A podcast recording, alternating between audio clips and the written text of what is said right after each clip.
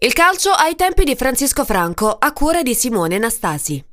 Se fosse vivo oggi, Hegel probabilmente direbbe che la sintesi del calcio è tutta qui, in questa sfida tra le due squadre che sono tra le più vecchie del pianeta, ma sono anche le più titolate, che in Spagna chiamano El Classico, per ripetere a tutto il mondo che quando Barcellona e Real Madrid si incontrano è come se il calcio mettesse davanti la tesi e l'antitesi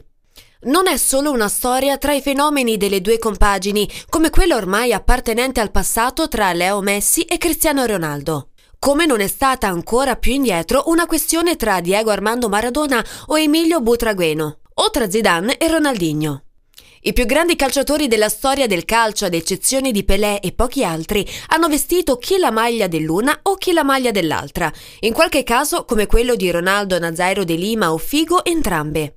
Eppure la storia del Barcellona o del Real Madrid non è legata a questo o quel calciatore, è piuttosto la storia di due squadre che rappresentano due modi diversi di intendere il calcio, che sono anche prima di tutto due modi diversi di intendere la Spagna.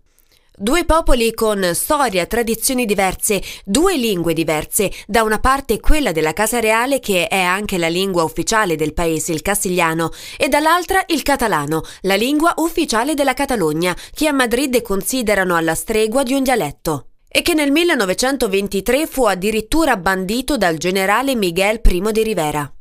Una rivalità che risale ai primi anni di storia del club, che si alimenta negli anni della guerra civile spagnola e successivamente nel franchismo. Primo de Rivera odiava il Barcellona tanto quanto il suo successivo Francisco Franco. Francisco Franco infatti era tifosissimo del Real Madrid, in quanto vide nella Catalogna l'ultima roccaforte di chi si stava opponendo al suo colpo di Stato. Come racconta Franklin Foer nel suo libro Come il calcio spiega il mondo, quando le truppe di Franco, una volta conquistato il potere, entrarono in città, tra quelle da punire c'erano in ordine i comunisti, gli anarchici, i separatisti e i Barcellona Football Club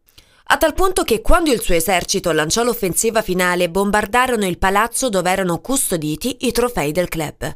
Addirittura il regime spinse per cambiare il nome imponendo una versione castigliana, da Barcelona Football Club in Club de Football Barcelona. Negli anni del franchismo arriva anche una delle sconfitte più cocenti nella storia del Barcellona. Nella finale della Coppa del Generalissimo del 1943, il Real Madrid surclassa per 11 ad 1 i rivali Blaugrana.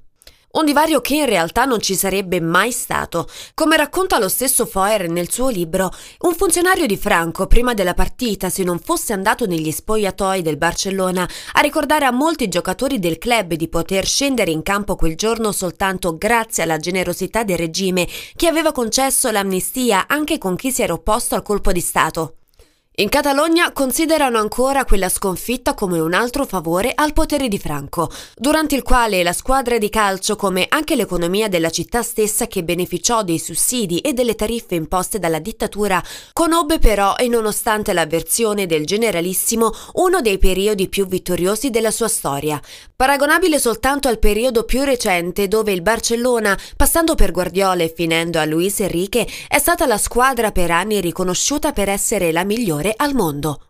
Maschio Club, come recita la scritta che campeggia sulle tribune del Camp Nou. Uno stadio che sostituì quello che Franco, a differenza del suo predecessore Primo de Rivera, non volle mai radere al suolo. Per molti è sempre rimasto un mistero, visto il suo odio nei confronti del Barcellona.